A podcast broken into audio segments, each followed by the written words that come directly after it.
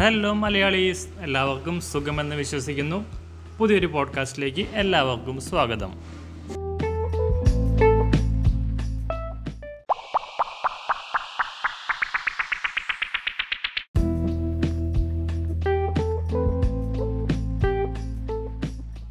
കുറച്ച് ദിവസങ്ങൾക്ക് മുമ്പ് തൃശ്ശൂർ കോർപ്പറേഷൻ മേയർ വിചിത്രമായൊരു പരാതിയുമായിട്ട് രംഗത്ത് വന്നു.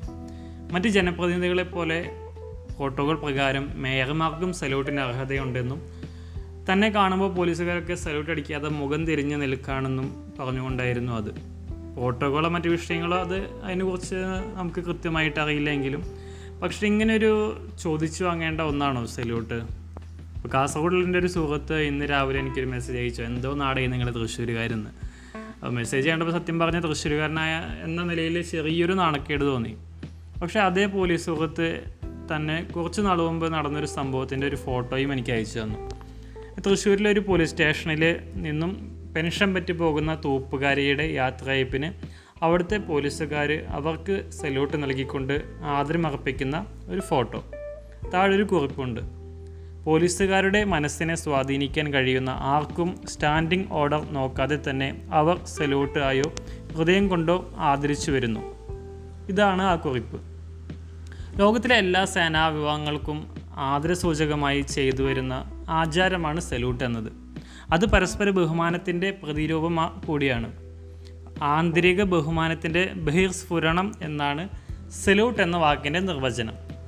ഉയർന്ന ഉദ്യോഗസ്ഥർക്ക് താഴ്ന്ന റാങ്കിലുള്ള ഉദ്യോഗസ്ഥർ നൽകുന്ന ഒന്നല്ല സല്യൂട്ട്.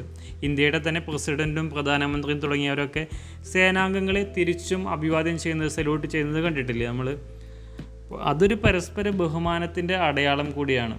ഇത്ര ഇടി എത്ര ഇടുങ്ങിയ ചിന്താഗതിക്കാരാണ് ഇങ്ങനെ എനിക്കും സല്യൂട്ട് കിട്ടണം എന്നെയും സാറെന്നൊക്കെ വിളിക്കണം എന്നൊക്കെ പറഞ്ഞ് ആവശ്യങ്ങൾ ഉന്നയിച്ച് ബഹുമാനം ചോദിച്ചു വാങ്ങണത്.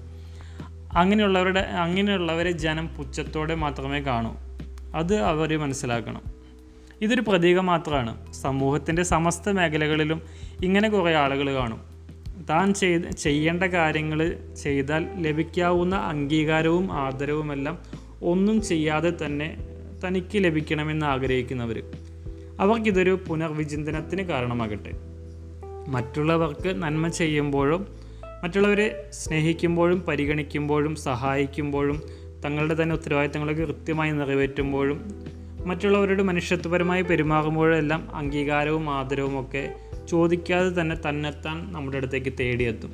അതിപ്പോൾ ജനപ്രതിനിധിയായാലും ഉദ്യോഗസ്ഥരായാലും മുതലാളിമാരായാലും തൊഴിലാളിമാരായാലും പിന്നെ പുരോഹിതന്മാരായാലും ആരായാലും നമുക്കും കാത്തിരിക്കാം. വെറും ഒരു സെലോട്ടിനല്ല മറിച്ച് ഹൃദയത്തിൽ നിന്നും ലഭിക്കുന്ന ഒരു സെലോട്ടിന് ഒരു ചെരിക്ക് ഒരു നന്ദി വാക്കിന്. അപ്പോൾ ഇനി മറ്റൊരു പോഡ്കാസ്റ്റിൽ നമുക്ക് കാണാം. ഓക്കെ? മലയാളിയുടെ